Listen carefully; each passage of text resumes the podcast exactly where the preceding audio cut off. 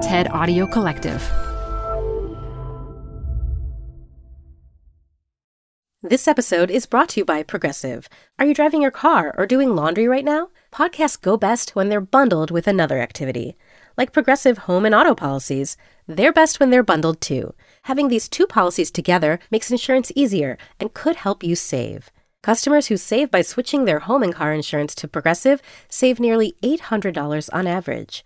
Quote a home and car bundle today at progressive.com. Progressive Casualty Insurance Company and Affiliates. National average 12 month savings of $793 by new customers surveyed who saved with Progressive between June 2021 and May 2022. Potential savings will vary.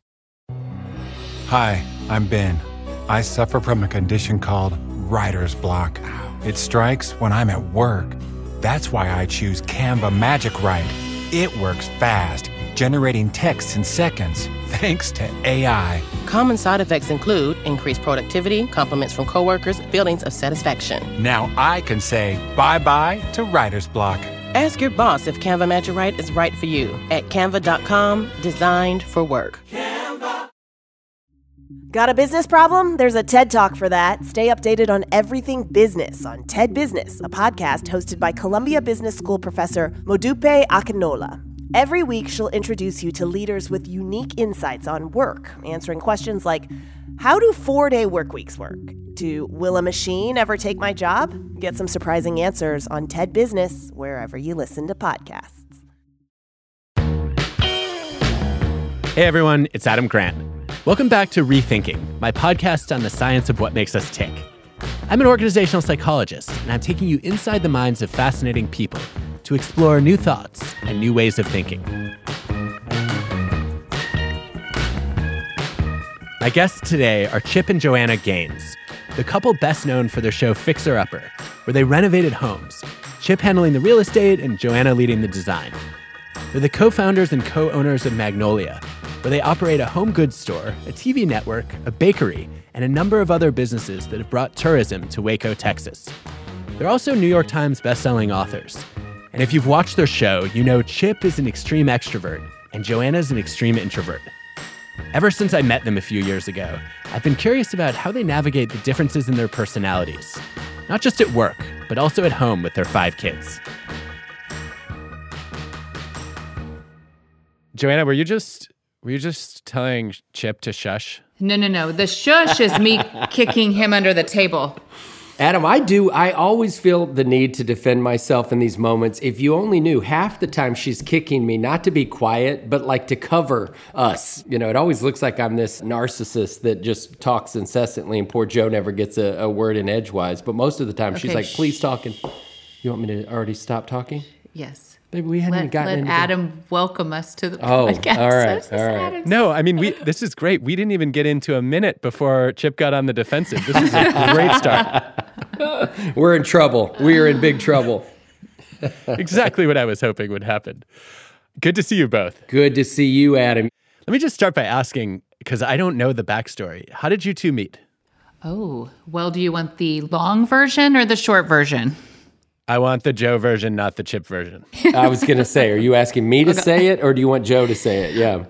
I was working for my dad 10 years at his Firestone shop, and Chip was coming to pick up your friend who was getting some work done or something. Yeah. And all the guys at the tire shop were truly like my brothers. I'd been working with them for almost 10 years. And so they were always trying to set me up with, you know, with somebody. The hot And- customers. And I told them no every single time. But something this time, I was like, I'll just go. And they were talking about my roommate, not Yes. me. It was the uh, roommate named, yeah, named John. So, so they uh, said, you know, he's tall. He's uh, he's owns his own business. He seems like a really sweet guy. Why don't you just walk through the lobby and see what you think? And I finally said, fine. So I walk through the lobby, make eye contact with John, but then didn't know what to do. So then I just Kinda walked froze. straight outside the front door, and that's where I met Chip Gaines coming to pick up John. And then, you know, I did these commercials for my dad for years. And so the first thing he said was, Wait, you're that girl in the commercials. And then we started talking. And what, two hours later? Yeah, we had a we had um, quite the marathon conversation. Poor John, who the guys were all us. trying to set her up with, ended up just leaving. I mean, he was just like I was his ride. Yeah. He ended up just driving off by himself, and it was one of the most. She says it was one of the most interesting conversation of, of her life. and she said for two that. Hours, I just talked incessantly. Yeah. And she just listened, basically. Right. I was like, Well, this could be fun. I would never have to talk and just sit back. But that was it. I guess that was a little bit of foreshadowing of things to come. Tires have never been so romantic as they were the day that Joe and I were talking in front of the entire set. There were all these displays of all the coolest tires on the planet. And there we were, just talking away like we were in Central Park or something. When did you both realize that this was not just a delightful conversation, but that you were going to fall for each other? Joe was kind of like love at first sight for obvious reasons, right? Isn't that the way you remember it? I think Chip said I love you like pretty early on, and I said thank you back. so I don't know. You so can choose who mean. you to People can hear this. Like this is actually this is not just me, you, and Adam. Uh, This is not our No, cell yes, phone. it man. is. This is the three of us. Oh my gosh, it, it is true. Hilarious counter story to the beautiful first meeting that we had. So we did. We had a little bit of a. It wasn't rocky really, but we would date Just a little bit, unsure. and we kind of weren't, and then we date a little bit. Well, we finally kind of got serious, and it seems like this was certainly not years later. This all happened pretty quickly, but six months. say six, eight months after we met, I was on her driveway and I'm sitting there and they had this little basketball court kind of off to the side. And we had one of these little mini balls. It wasn't even a full basketball. Mm-hmm. That we had won at the fair. Which made it, oh, is that Yeah. right? Okay, so we're shooting hoops, and, and I'm just like, man, I don't know. I've gotten to where I can't see myself without this girl. You know, I've got this nerdy little basketball, and I kind of pass it to her, and I was like, I, I just, I, I, I I love you, you know, and it just kind of pops out. And I said it pretty confidently, but mm. also a little sheepish. And she catches this little nerdy miniature basketball and was like, thank you and kind of shoots the basketball back. And I kind of sat there for a minute, was like, man, this is not the way I saw this going. And all of a sudden, like I was overwhelmed with emotion and not positive emotions. I was like, really like a little boy on the playground that was mad. Yeah, I got kind of mad about the experience we were having. And so I go over, she shot this little dorky basketball, catches it, and kind of looks to me. And I grab the ball and I literally put it under my arm. And I'm like, I'm going And he home. leaves. and I mean, like a toddler, like literally some type of a temper tantrum occurred as a grown ass adult. And I just remember back to those kind of moments. And I just, I mean, there's no telling how we've made it through all of that, plus obviously 20 years and five kids later and business and fame and all the variables. It's hilarious that things did start off a mm-hmm. little rocky. Our communication style was just very different. This has been 20 years as we've been married, and I think just learning each other's just Quirks and quirks, but also like, I don't know, just figuring this out as we go because we were so opposite. It's just this interesting journey of like, okay, how do we communicate, get on the same page, but still very different people? I don't know, has been such a fun challenge, uh, but I think rewarding when we can figure that out and be lockstep because we're so opposite. It's almost like we found that magic middle. And the more we find that middle, that's our goal is to stay there, to stay aligned. There's good evidence that an introvert and an extrovert interacting tend to have, you know, a lot of times a smoother conversation than if it's two extroverts or two introverts because of the balance of talking and listening. But I've always felt as an introvert, and I think there's some research to back me up here, that that dynamic is better for the extrovert than the introvert. the, the extrovert is very happy to do a lot of talking, and the introvert is slowly getting annoyed and overstimulated and Joe, often you prefer to be sort of like to yourself, mm-hmm. like in your quiet place. And so to have somebody that kind of covers you in that way is, I think, Yeah. you know, helpful and maybe part of the magic that that makes this work. But to your point, Adam, it's like I get a kick out of it. So I'm thrilled to death about rocking and rolling. But I also, I think what sort of surprises people about me is that I'm an incredible listener. I'm attentive in that way. And so when Joe kind of settles down and gets ready to deliver her thing, I kind of know my time has come about just this chit chat, this superficial stuff that kind of flies above the radar. And then now here's the real nitty gritty. I always love that balance, but it does feel like maybe this is a little bit of an overstatement, but kind of 90 10, 80 20 which I wonder if it should be more like a 60 40. But I think you know? beyond, because I do think, you know, Chip has always been, I would say, you go before me in these like public things where I'm always like, he's got it. I can just sit back and and get time to process my thoughts like he always goes first maybe and then I can process like when people ask questions so he's helped me in that way but I think just to your question about like in the morning, every morning, Chip makes me coffee and he's like, okay, come sit on the couch. and I'm still trying to wake up. And like, you know, why am I grumpy today or why am I feeling great? Like, I haven't even processed that myself. I will say, as an introvert and a very internal processor, the gift that I find in being married to, I think, a high extrovert is when we sit at that couch in the morning it's that drawing out. And that's what he did on our first date. I was a pretty quiet girl. I didn't date a lot, like he said. And one thing I was fascinated with with Chip as we were sitting at the tire shop was he asks really great questions and he listens because he asks really great follow up questions. Like I was used to guys like asking the first question and then it was like that's all they had. Mm-hmm. I was intrigued by the follow up, the layers, the depth that he had that you would assume someone as talkative as he does is just kind of like all talk. But I think in the mornings, what I love is he's just digging that gold out that I'm just like, I don't have anything. Yeah, it makes me think that I don't even know how to how to best capture this. Well, I'll just think out loud. I'll take a page out of the Chip Gaines playbook here. There you go. Um, there you go. Embracing my non-existent inner extrovert.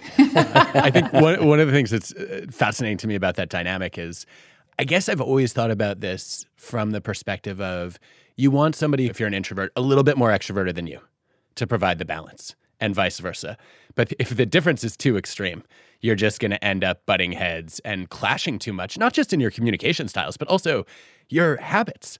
the stereotypical extrovert wanting to, you know, to go to a, a loud party, the stereotypical introvert wanting to sit at home with a good book.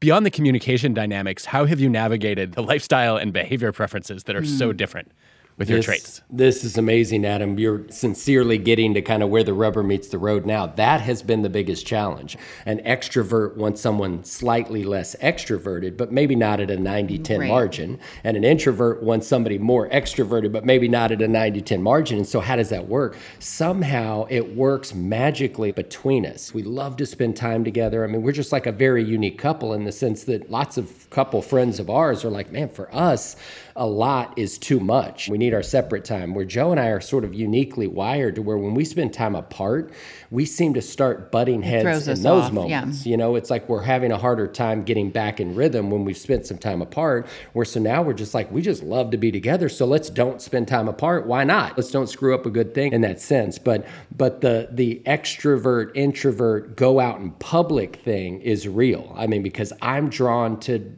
go out and I'm drawn to adventures and I'm drawn to like social ideas, yeah. you know, whatever. Well, that's what fuels you. That's what fills your tank. Sure. And that's what drains me.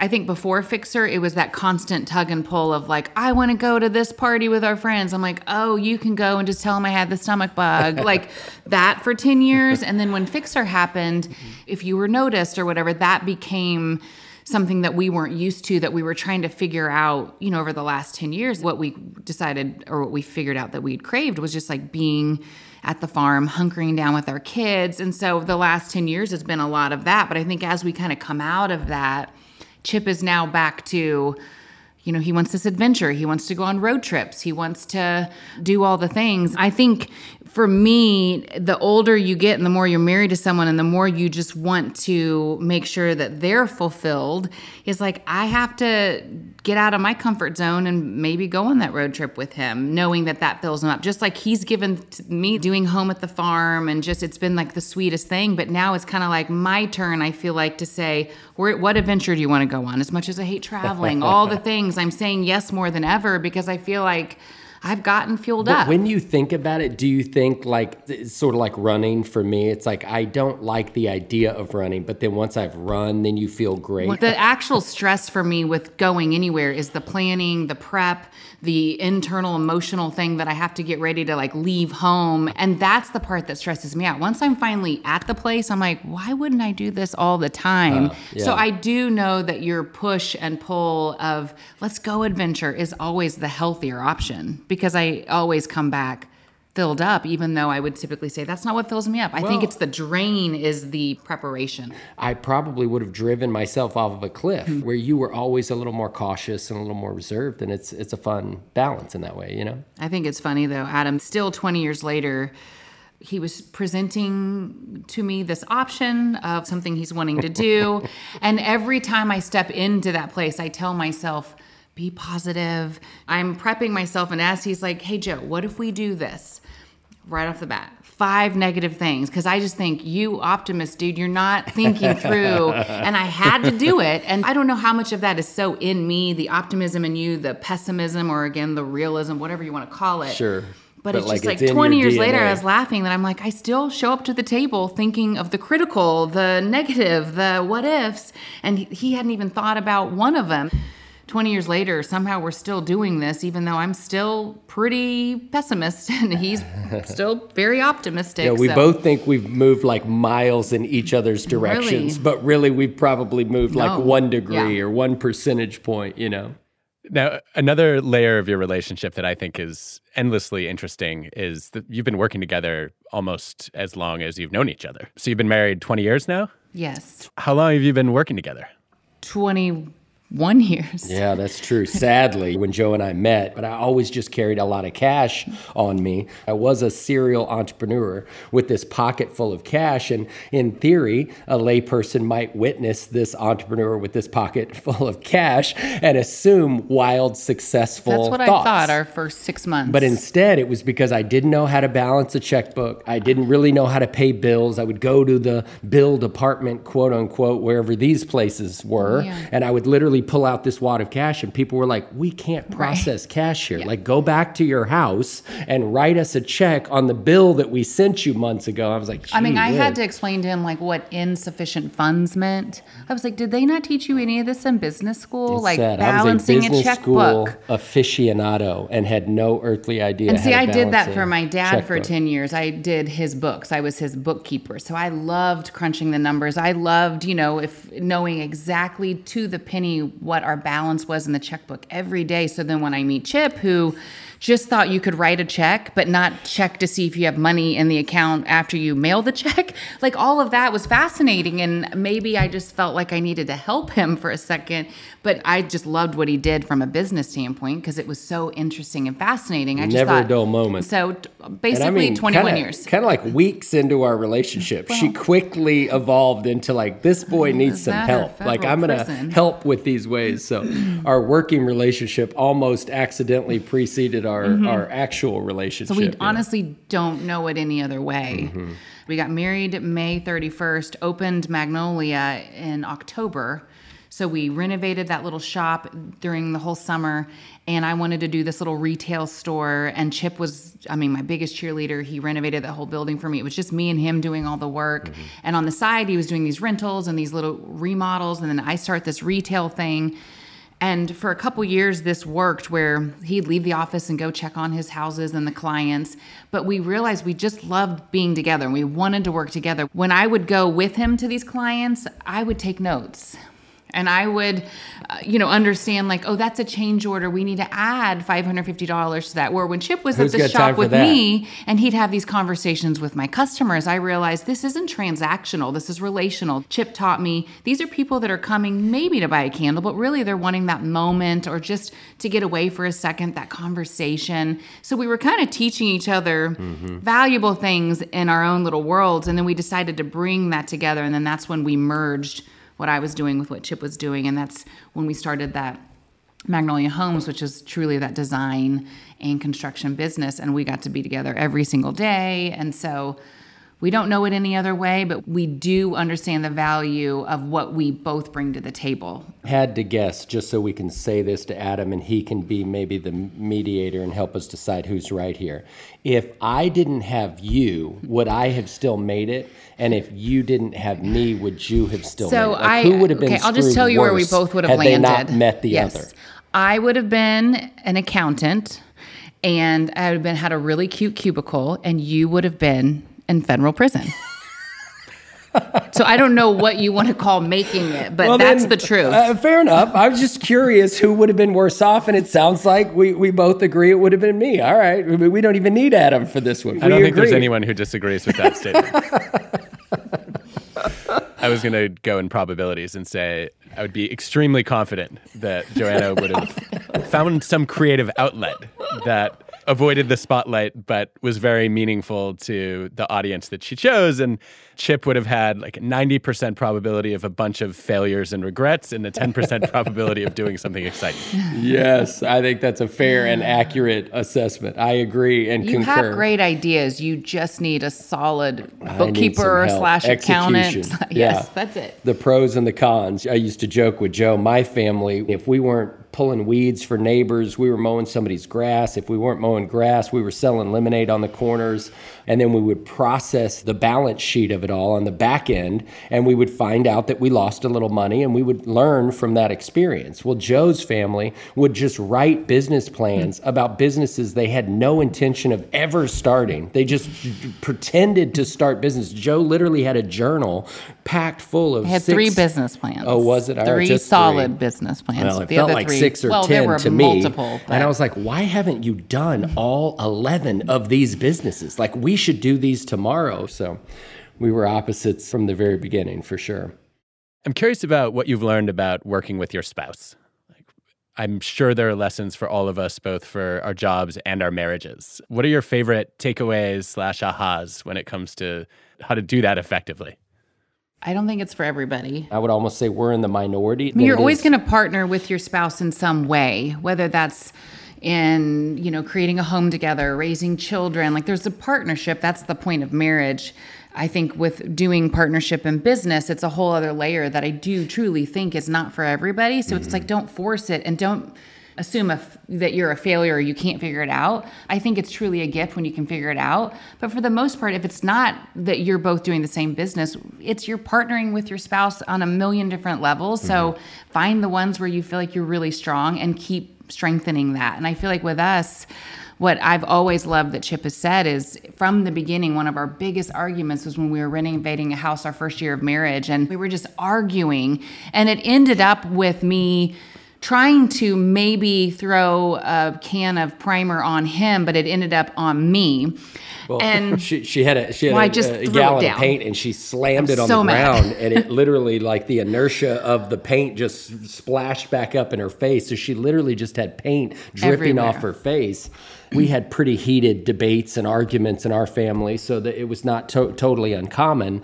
But when something like this happened it did break you out of that moment. And we would all be like hey time out. We're gonna get back to this. But like this is hilarious. And we would like kind of celebrate this hilarious thing that inadvertently popped out of this argument. I was mu- much more confident in my i love you at that point because i was like anybody who can stay the course and continue arguing despite the fact this white primer is dripping off of her face i was like this is my but girl. that was the moment for us where I think, you know, Chip kind of explained, hey, with all that we do together with these homes, this business, everything, like we have to learn pretty quick or agree that we can either you can always say this better, Chip, because Well, it's just your the idea that it, just you know, it's just like any tug of war. It's like if we're against one another, then let's pull against one another, and then that's a pretty good objective, and we'll see who pulls the rope the furthest, and one of us will get a trophy. But if we guarantee, if we like sort of start with the idea in mind that we're always together, and the issue is what we're tug of warring, not not each other. Yeah. The thing I like to explain is just for Joe and I, it wasn't one plus one equaled two. But what was truer was that one plus one equaled 20. Mm-hmm. One plus one equaled a thousand. And as those dynamics started occurring, kind of like when you think about scaling a business, similar ideas. One plus one didn't equal a little bit more. One plus one equaled a lot more. And Joe and I kind of got a little addicted by the idea that when she and I came together against something, we weren't a little bit better at it. We were like a lot better at mm-hmm. it. And so it became a superpower of some sort. Joe and I are kind to one another. We give each other a lot of grace.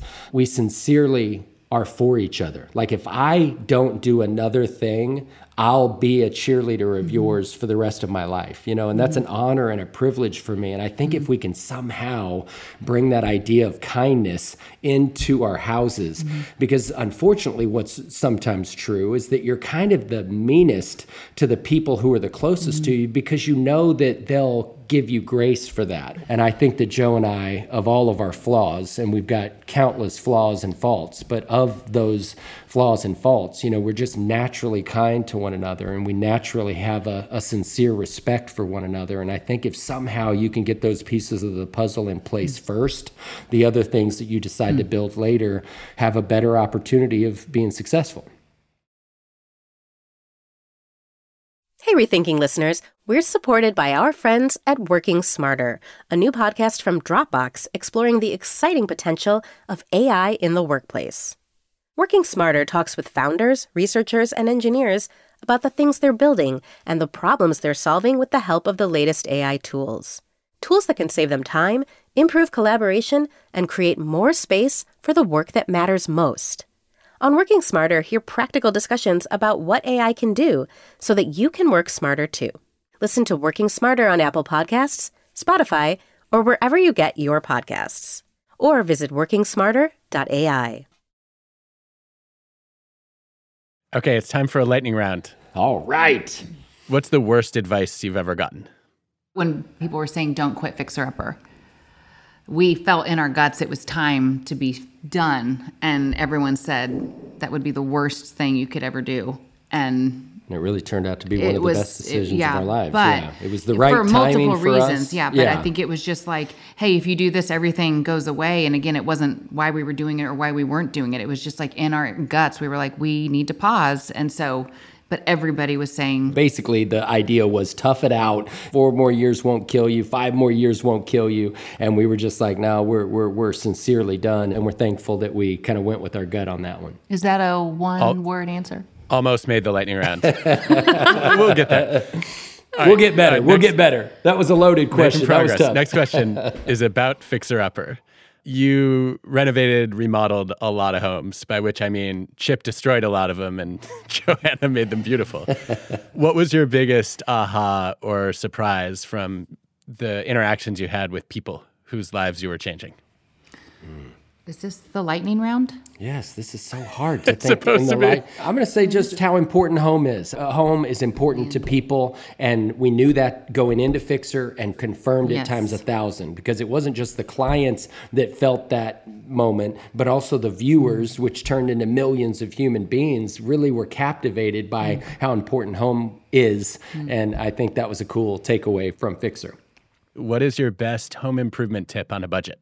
My, mine's simple. It's always exterior. Like I literally sell houses for a living. So if you can't get a client out of the car to come and look at the beautiful bathroom and kitchen, then I mean, I've sincerely had people pull up to a house, look at it, and I saw them drive away, and you're like, oh crap. So for me, it's shutters, it's landscape, it's a mailbox renovation that anybody can do on the weekends. You know, I love exterior stuff because for me, there's no better chance to make a first impression than the first impression. So I, I would would leave say- it there.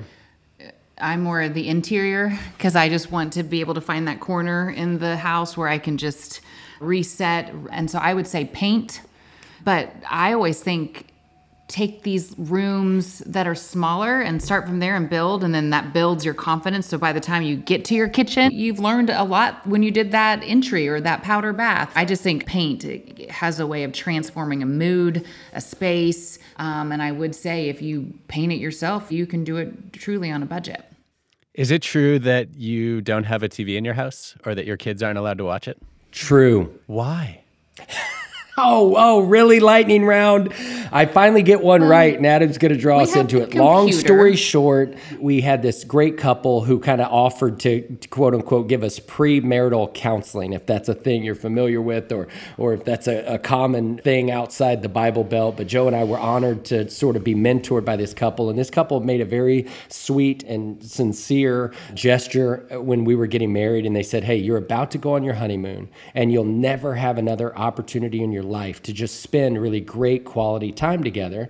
Would you commit to us to not have a TV? And why don't you two go and think about how long that duration might be and come back and let us know what, what you've committed to? So we both wrote down one year. We came back to these people and we're like, one year. And they were like, gosh, y'all, sorry, you must have misinterpreted. Everybody says a week, maybe a month. Are you sure? And we're like, no, we want to do this. We've gotten excited. Let's do it for a year. And at the end of the year, somehow we bumped into the, this couple and they were like, hey, so did you get a TV? And we're like, oh my gosh, we forgot about that one year commitment. Oh, yeah, we need to go get a TV. And literally, we looked at each other. We're like, let's go get a TV. And she was like, well, do we have to get a TV? And I was like, well, not really. Do you want a TV? And we went back and forth. And one year turned into We're, 20. we're and headstrong enough to We where we're just headstrong. like competing against ourselves now. Wow. All right. Is there a question you have for me? oh, man. Well, you bottom- probably can't say this out loud. You go first. What do you mean? Well, I was just gonna ask him like, what's his next book? What's Oh. he writing about? Something kind of juicy. Yeah. I can answer that one. It's coming out in October. It's called Hidden Potential. Dang. Hidden potential. I love that. I'm writing it down. All right. And out of curiosity, you were so kind to ask us so many questions about our relationship. Are you and your wife kind of yin and yang like Jo and I? I mean, would she be more like me and you're more like Jo, or not necessarily? I've always thought I was an introvert until Allison complained that I was an extrovert one day. Oh my. And I was like, wait, this can't be right. and we had this whole back and forth. And finally, she said, The reason I, I know you're an extrovert is you type too loud. Oh my gosh. And all of a sudden, it hit me. Like, she's even more introverted than I am. And so, from her vantage point, anyone who's a little bit less introverted is an extrovert. But I think we've we've aligned. We're both introverts, but she likes quiet and home and downtime even more than I do.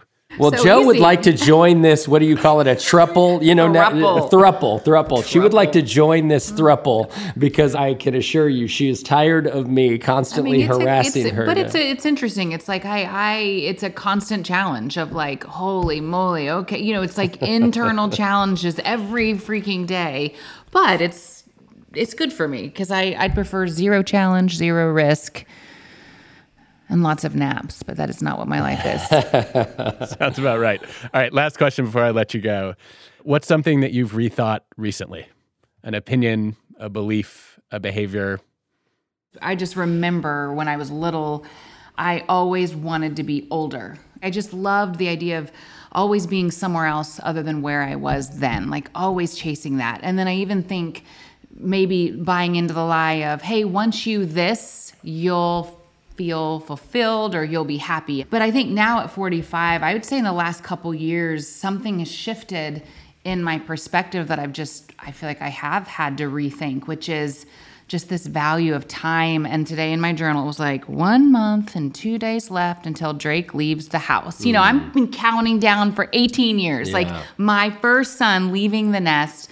And now I'm down to one month and two days. And so my perspective on time has changed. Finally, this morning was like, I have a month and two days. Let's make it count. Let's make it matter. And, you know, we had a dear friend pass away this week, and someone said something really profound at her funeral. Our friend passed away from terminal cancer, and this other woman who was speaking, she also was diagnosed with terminal cancer. And she says, There's a gift that comes with that mm-hmm. when the doctor says it's terminal and you have X amount of time left, is you get perspective on time that now every minute, every second, every moment truly matters. And mm-hmm. that is the gift that they get. And I think for me, it was just like, you know, you don't ever want to wait for that to get that perspective. You want to almost train yourself to see that naturally so that when that time comes or if change is coming that you can really hold that in a healthy way but i want more and more now to just be in the moment that i'm at and i feel like the whole other 40 years of my life trying to be somewhere else i'm finally here and it's it's really it's it's the best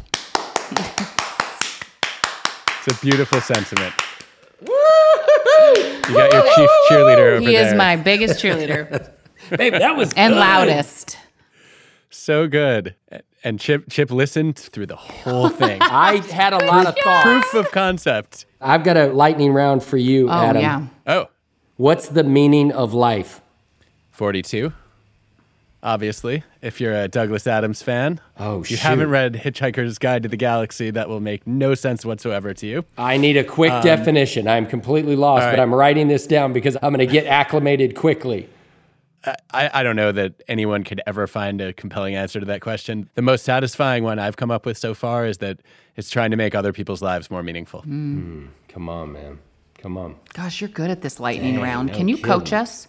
us? I'm going to do something different for our takeaway here. After this conversation, Chip sent me a text, and he said whenever he finishes an interview, he's left with a haunting feeling that he missed something.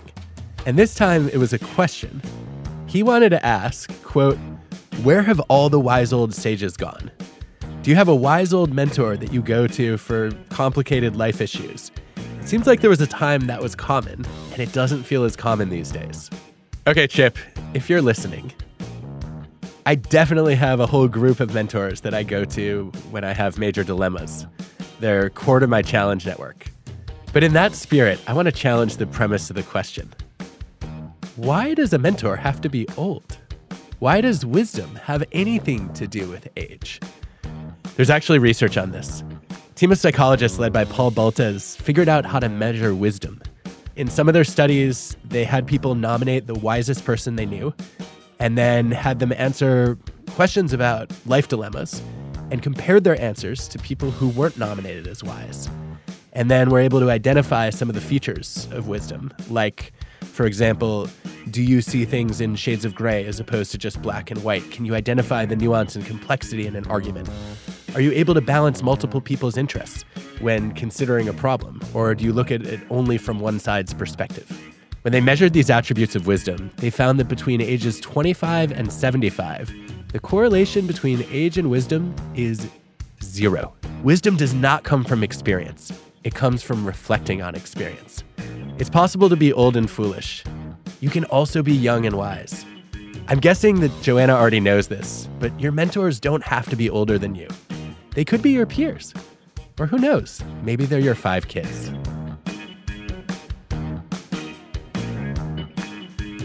Rethinking is hosted by me, Adam Grant, and produced by TED with Cosmic Standard. Our team includes Colin Helms, Eliza Smith, Jacob Winik, Aja Simpson, Samiah Adams, Michelle Quint, Banban Cheng, Hannah Kingsley Ma, Julia Dickerson, and Whitney Pennington Rodgers. This episode was produced and mixed by Cosmic Standard. Our fact checker is Paul Durbin. Original music by Hansdale Hsu and Allison Layton-Brown.